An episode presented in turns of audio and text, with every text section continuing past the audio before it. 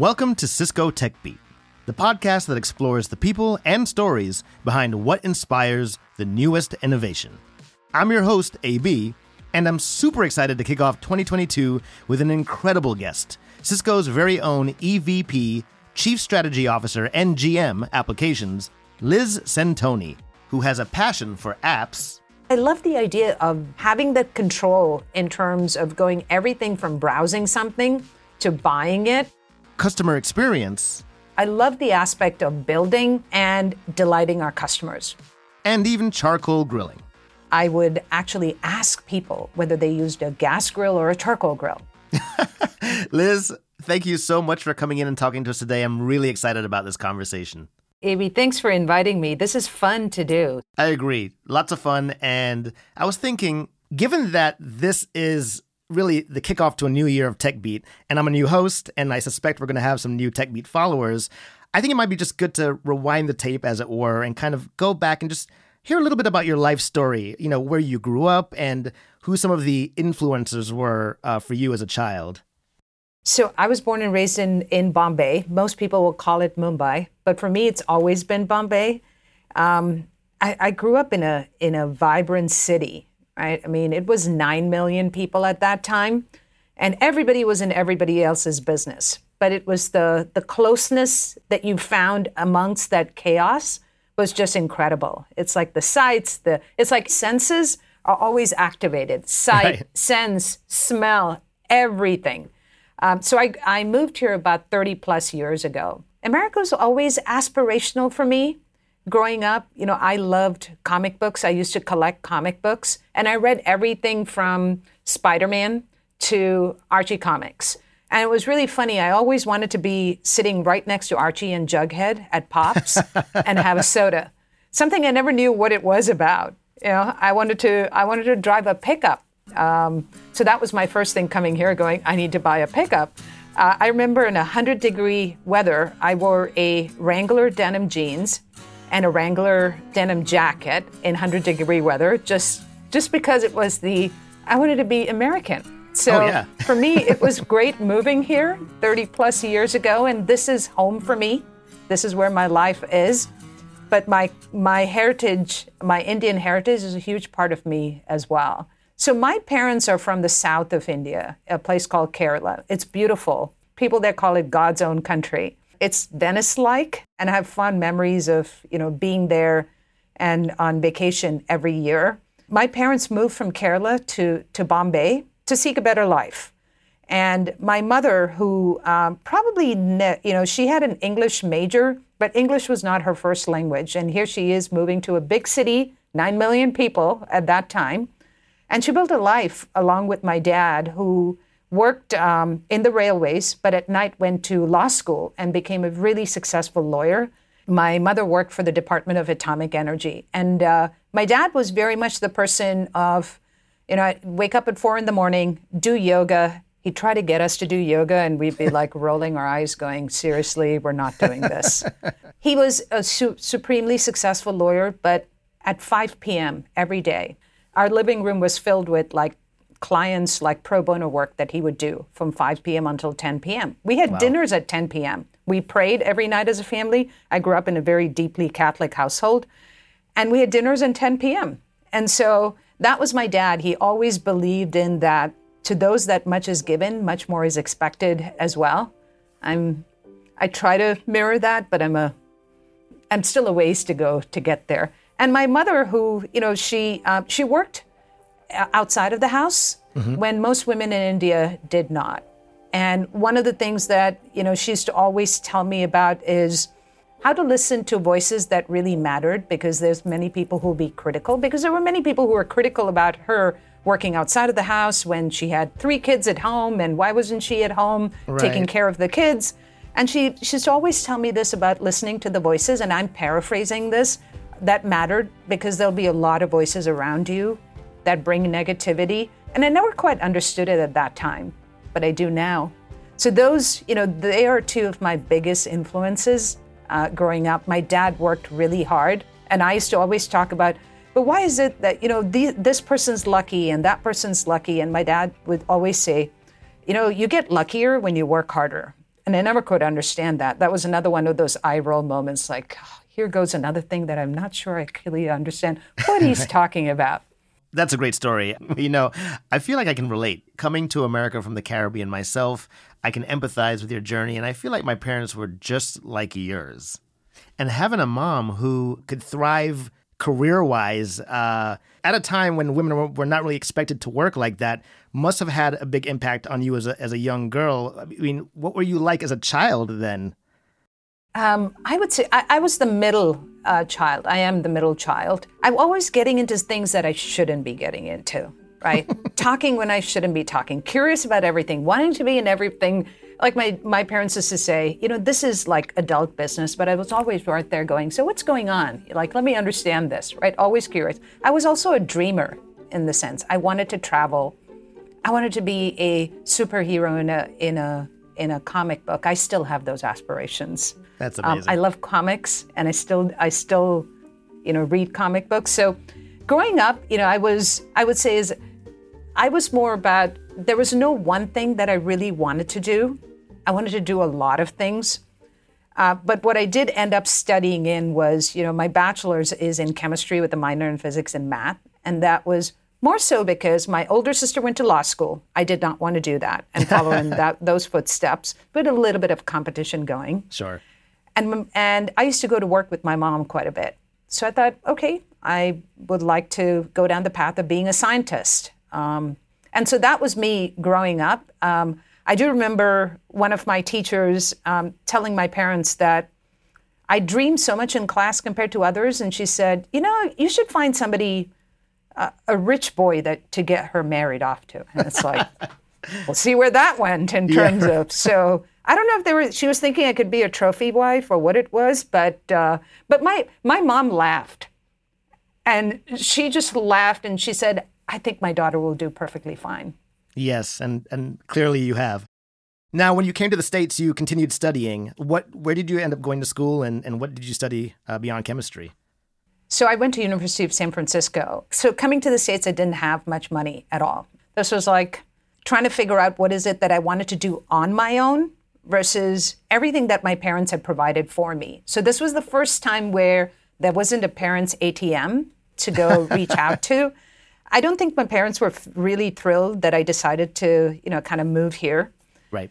And so I was it was everything on my own. USF offered me a scholarship, so I did my MBA. The business world fascinates me mm-hmm. in terms of how to build products, how to go out and compete and win. What are the new things that you can create? I love that aspect. I love the aspect of building and delighting our customers, right? It's like a it's the joy that you find when you when you buy something and you open it and you look at this and you go, you know, the, this product has exceeded my expectation just from how it comes out of the box and the beauty of how it's packaged to how it operates and how you use it. You know, there's a number of I don't want to pitch for an, any product, but it, in many ways, it's like you know you when when I buy an Apple product, I'm just even fascinated by the box. I Absolutely. keep the box around for longer than you probably need to. Oh yeah, I have about eight of them in my shelving back here. I, I mean, I don't even know which phones those are for, but I'm not throwing them out because the box is nice. Exactly. So the beauty of it that fascinates me. I want to be part of that, right? So that's you know, so for me, I felt like I needed to have the business aspects of it along with the building aspect of it. And it was not easy when, you know, you're moving out from under the financial and other shelter of your parents to kind of be on your own. But I love that about America in terms of the opportunities that you get. And I was fortunate to have that opportunity. I know that's not equal. I right. recognize that more now than I ever did before. That the opportunities that I got and I thought that was available to everyone, they're not available to everyone. And there's more that we need to do. Absolutely. Um, to get there. But I, but hey, all of us, including myself, can play a part in that. That's right. Well, I mean, I think that's sort of like a natural segue to my next question, which is what led you to Cisco? Because as a new Cisconian, I can tell everybody who's listening who doesn't know anything about Cisco that this is a company where the culture and, and everything else is geared towards people and opportunities. So, what led you here and, and what inspires you to stay? So, I was a little bit of a nomad. I started off my career selling mainframes for a company called ICL. And uh, so that dates me a little bit, bit as well. But I learned a lot of things in, in sales Um, and then I moved on to after uh, moving here to work in a consumer packaged goods company called Clorox, and I loved it. So I worked in Kingsford Charcoal. Okay. And uh, to the embarrassment of my husband, I would actually ask people whether they used a gas grill or a charcoal grill. and uh, he goes, "Oh my God, are we going to do this again?" Because to me, real real grilling is about charcoal grilling. Mm-hmm. Gas to me is an extension. I know I'm I'm going to get some flame for this, but gas is just an extension of your kitchen. Right. So as I was doing that, and I worked on charcoal, I worked on Clorox bleach, which I loved, and I actually was going to go work on kitty litter. I know people would go, but it was fascinating. And at that time in 2000, all you could hear around you was around tech and what we're building and how the internet is evolving. And I wanted to be a part of it.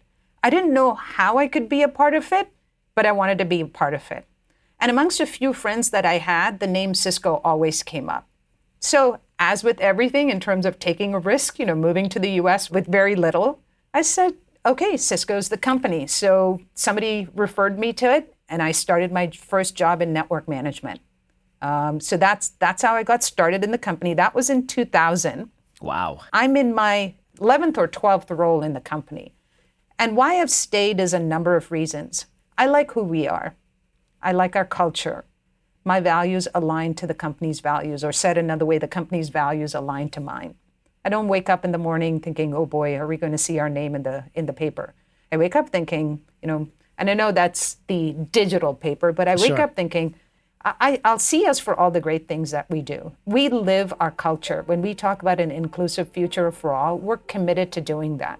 We address the easy and the hard things, right? We have the courage of our conviction. And I have had the opportunity to move from one role to the other, expand my capabilities, um, knowing that along the way, you know, I've had my share of failures and I have my share of rejections as well. Right. Right. So I love that we're so customer focused and so people focused as well.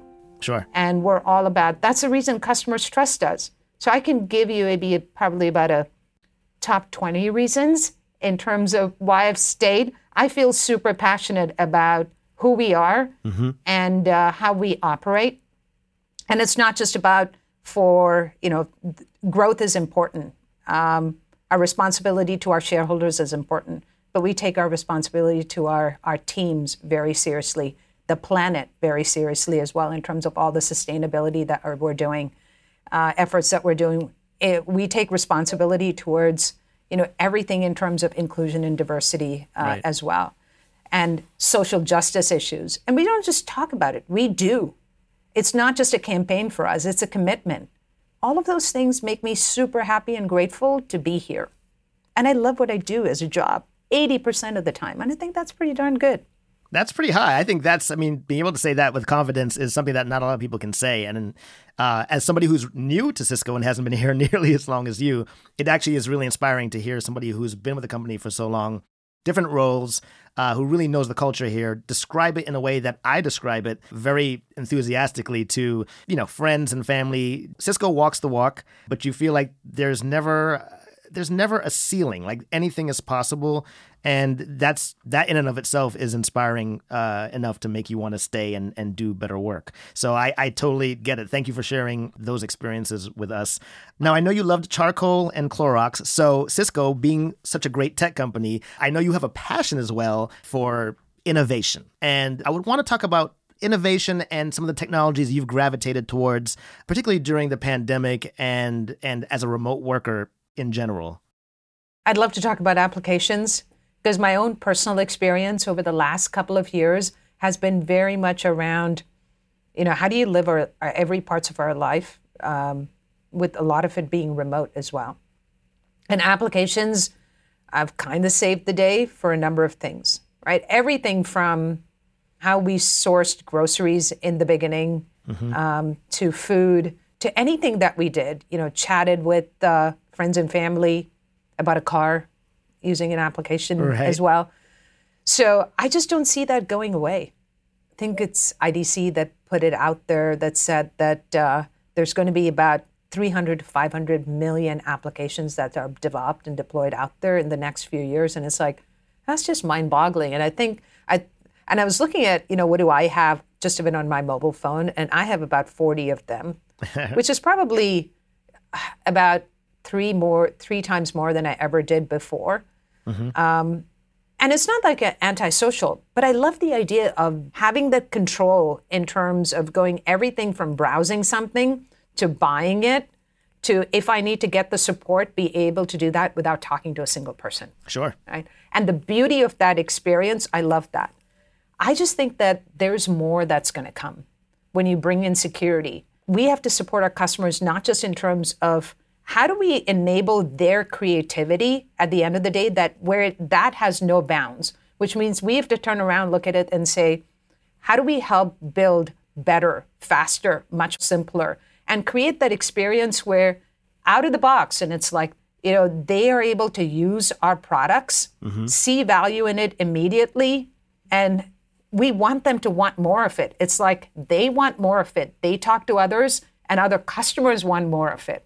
Sure. To me, that's the beauty and the innovation that we could develop. It's like we create capabilities for them that they go, aha, I didn't even think that I needed this, right? And we have an opportunity to do that. And it's not just in applications. We're looking at this across our entire portfolio within the company as well.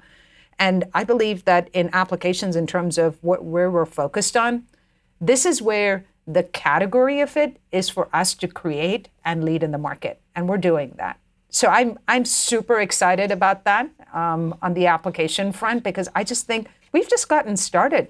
There's so much more that we can that we can do here, and um, you know, it's when I think about how experiences will be delivered, whether you're a B2B or a B2C company, I think even B2B will look at it and go, I want that same experience that B2C gets, right? Because there's such a low barrier in many of these applications. If you don't like something and you've had a bad experience, mm-hmm. brands get one chance to impress. You're just going to dump the application and you're going to move on to something else. That's right. So how do you how do you get those customers hooked and want more and stay there and tell everybody else as well? And then feel secure that their data is secure, their credentials are secure, and we help companies optimize. I, I, I just get so excited. Uh, and we have a fabulous team who thinks about this every single day. And they're, they're not just creating the ideas, they're actually developing those as well. So those are the things that I feel super excited about. And you know, you mentioned something about loyalty, which is important because people will stick with brands and with services they really love and have had great experiences with. So, what can Cisco do to ensure that an app experience for a customer is really a positive one that they're going to keep coming back for? You may have others have heard me talk about this uh, about full stack observability. It's not something that we coined; it's been there in the industry. But actually, when we when we acquired AppDynamics, they were already thinking about this as a vision. I think it was called central nervous system at that time.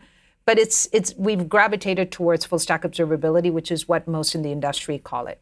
It really is about the, the if you step back and you look at it and go, you want your application. Every single one of our customers want their application to operate 24/7. There's no such thing as a downtime in an application right no now. way. you want it to run 24/7. I mean, think about that. It's like you could wake up at three in the morning and order something.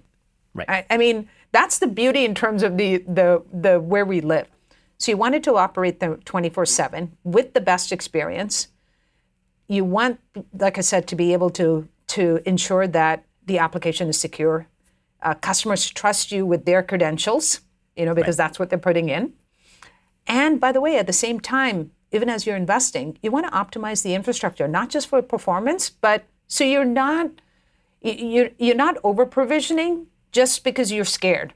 Like I want my application. So you want to be able to have this balance between I want to keep the performance as, at optimal and I want to make sure that, you know, it's everybody gets the hey, do more with less kind of thing in terms mm-hmm. of, you know, budget, whether it's OPEX or CAPEX.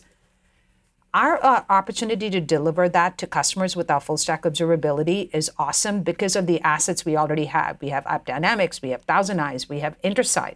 Every application as a whole stack that they depend on. Right, whether it's a traditional application, whether it's a cloud native application. In traditional applications, it's all within IT's control. Every single part of that system has been stitched together. They know what it is. In a cloud native application, it's very microservices based. And there could be, you know, it could be brownfield microservices that you've built. It could be microservices that you you leverage from the cloud or a SaaS provider for that example you need to have this visibility across all of it. And we, we provide that, including the insights and the actions that ties back to the business impact. Yep, it sounds comprehensive, and I think that's what you need to have a product that's reliable and stable. So I appreciate that thorough explanation. And I'm going to shift gears very quickly because I've heard that you gravitate towards something called ugly projects. Uh, um, could you tell me a little bit more about what that means? You know, it's projects that need help. It's projects where it needs a turnaround. Part of the reason for gravitating towards that earlier on in my career was in terms of growing in my career, many of those opportunities that were there were really around these turnaround opportunities. And I always felt like you take those on, you take on the risk, it gives you the experience and it gives you the opportunity to grow. And early on, when I started that, there was less competition for most people wanting to do that. And when you're a virtual unknown in a company, you know, you look at every which way in terms of how do you gain those experiences? How do you learn more from that? And if it is really about the ugly projects that will get you that, it's never stopped me because I have the passion, I have the the grit to be able to do that. And some of the learnings that came out of that were just phenomenal because you know, you can learn leadership lessons, you can learn domain specific lessons, you can learn people related lessons more from when stuff doesn't go well than when things are humming along pretty well. Plus, I'm really not a not very good at the humming along kind of thing. My attention, you know, kind of wanders. I'll be hmm. one of those like squirrel, you know, kind of like Is that a squirrel? Yeah, exactly. So I like I like working on things that have a lot of problems to solve and complex problems to solve. One of the things I'm good at is to take something that's really complex and distill it down into the piece parts and what needs to be done. Right. And if things are just humming along and you're like, hey, don't touch it, don't mess it up, let's keep, you know, don't do anything, that doesn't get me excited. So I, I like the ones where there's some work where you have to roll up your sleeves and get in the trenches and actually do it. Absolutely. I mean, often it takes, you know, a risk to be able to accomplish something or to learn something and failure uh, which a lot of people are afraid of. And sometimes you have to take on a project that seems either undoable or just, oh, it's been done before. There's no way to optimize this. And you dive in and you find ways to innovate. And, and so I'm, I'm like you. I like to kind of, I'm a manual kind of person. Like I like to read the manual. But if I can't figure that out, I will start diving into stuff. So I, I know what you mean. Get your hands dirty, you know, figure out the solution and, and move on. I, very well said. Thank you. So, for anyone listening, you can't see me right now because uh, only Liz and I can see each other. But I'm holding up a. Uh, it's really a Christmas tree ornament. It's a nutcracker, and the reason I'm holding this up is that I heard a rumor that somebody, Liz, uh, not only is this her favorite season, but she actually collects Christmas ornaments. So I want to ask you, Liz, how did that all begin? And then I also want to find out about Germany because I heard that there was a recent trip where you were able to acquire some really cool uh, Christmas ornaments. So could you just fill us in a little bit on that? So Christmas is my favorite time of the year, and um, I love it in the sense that growing up, we always put up a, a, you know, we didn't have this concept of Christmas tree growing up in India. Right. I think it's there now, but it started with the nativity scene. So I have we have about twelve of them in the house wow. right now. They're all not that big. Sure. But there's one that's absolutely beautiful. You can see the features. Right. On like the the three magi, for example. I mean, it's just awesome. But I have 12 of those. I love Christmas ornaments. I buy one for every member of the family. I have two kids. So I buy one for each one of them and I'll I label it because my view is when they have their own homes in the future, they'd want it. Sure. I think I get some eye rolls from my my kids, but they'll they'll see one day the beauty of it. So I have stuff going back to even before they were born. I do collect a lot of German Christmas ornaments. I love that. So when I was in Berlin, uh, I had about an hour uh, between the next meeting, and I went into one of the Christmas stores, and it was like me in a in a candy store. I bought a pyramid. It's it's a German pyramid and it's got a nativity scene in the center. Right. And it's just beautiful. I have them all out. I buy I have smokers where you put an incense at the bottom and it comes out. Oh, that's cool. And it's all different types of it. I have one with St. Peter. These are the gates of uh, of heaven. And right. it's like it's just beautiful. and I take them out of the box, and every year I lovingly look at them and then put them in different places. Uh, I think my husband finds it fascinating that I get so much joy from this. So yes, it's uh, my when my kids who are grown up now come home for Christmas, they go, "Oh my God, these things are growing every year. this is insane." but yes, I love collecting Christmas ornaments, uh, especially the ones made in Germany, and uh, I'm still accumulating them. Our storage room is full. That's. I think it's great. I mean, if it makes you feel any better, before our podcast today, I actually went to my parents and they have those little Christmas villages that are illuminated, you know, a little ceramic. I have those too. Okay, I was going to try to show that, but I figured that was just too it was just too cumbersome, so I just got this little this little ornament here. But by the way, I like that ornament. I think it's great. I, I love the, the, the fanfare and the celebration. I think it's it's just a beautiful time of the year. Uh, so I I am I'm with you on that. Um, you don't know much about me, but I'm a musician, and I'm always curious uh, as to what people listen to whether they're on vacation or they're driving in their cars. So, if you know, what's what's your current playlist looking like these days? Oh, oh my! you, you say share. you're a musician, and I'm going, oh my God, is this going to be judgment? Well, I'm going to tell you anyway. so I listen to Dave Matthews Band every morning. Great. Every I love Dave Matthews, um, and so I start off my day Dave Matthews. There's sometimes the Weeknd is in there as well. And when I want to keep things going, it's Pitbull. Okay.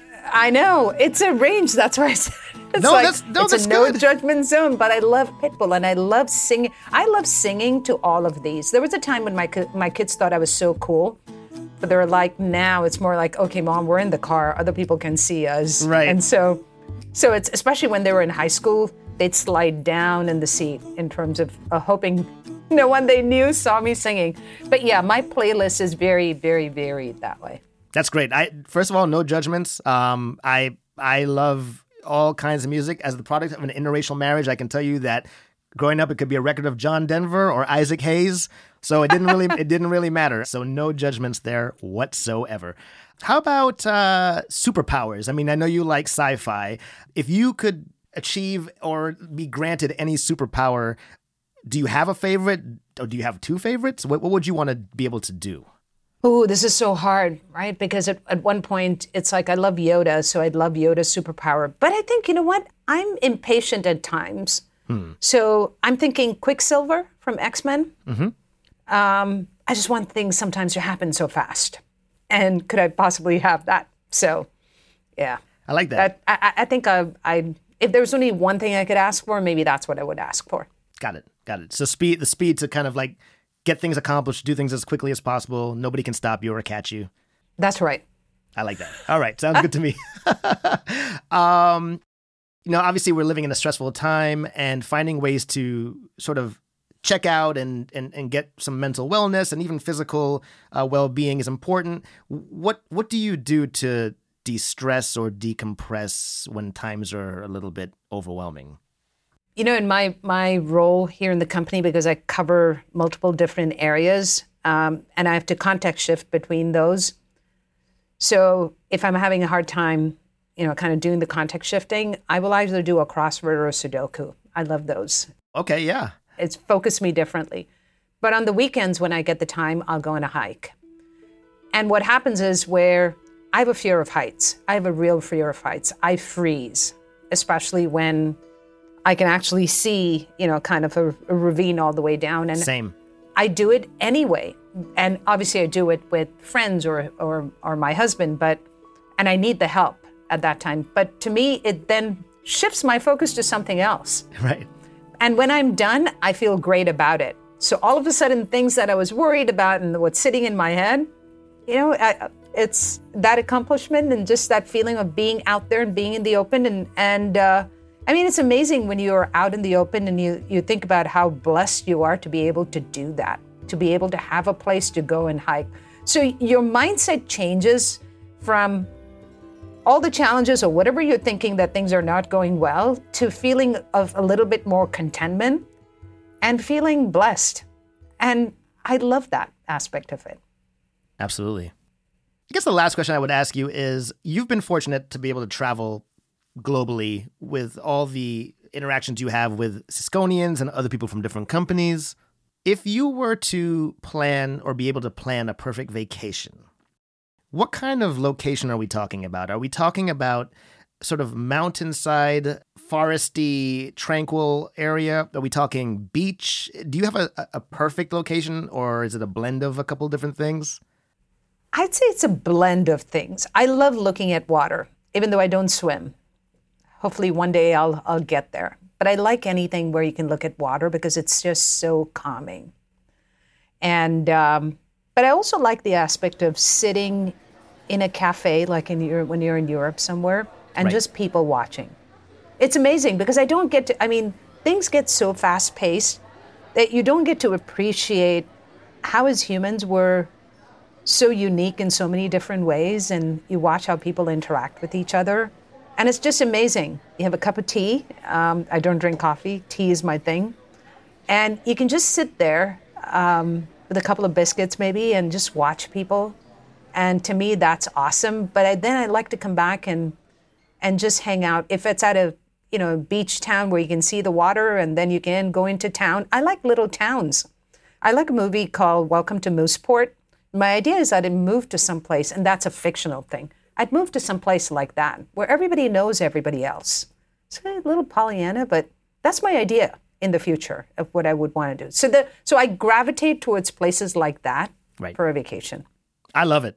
I love it. Well, I think that's a great way to bookend this fantastic conversation. Liz, once again, I, I've had a, a lot of fun talking to you today, and I, I really appreciate your coming in and, and just sharing some of your life story and some of the things that you do at Cisco and and even some of the inside things that people might not know about you. Um, thanks again for, for joining me today for the chat. It'd be very good to meet you. Hope we can, you know, do more of this. I really enjoyed. This has been the highlight of my day so far. Aw. So thank you for doing that, and uh, it's a pleasure meeting you. And thanks for making the conversation so easy. Well, thank you for making my job so easy. I appreciate you as well. Thank you so much.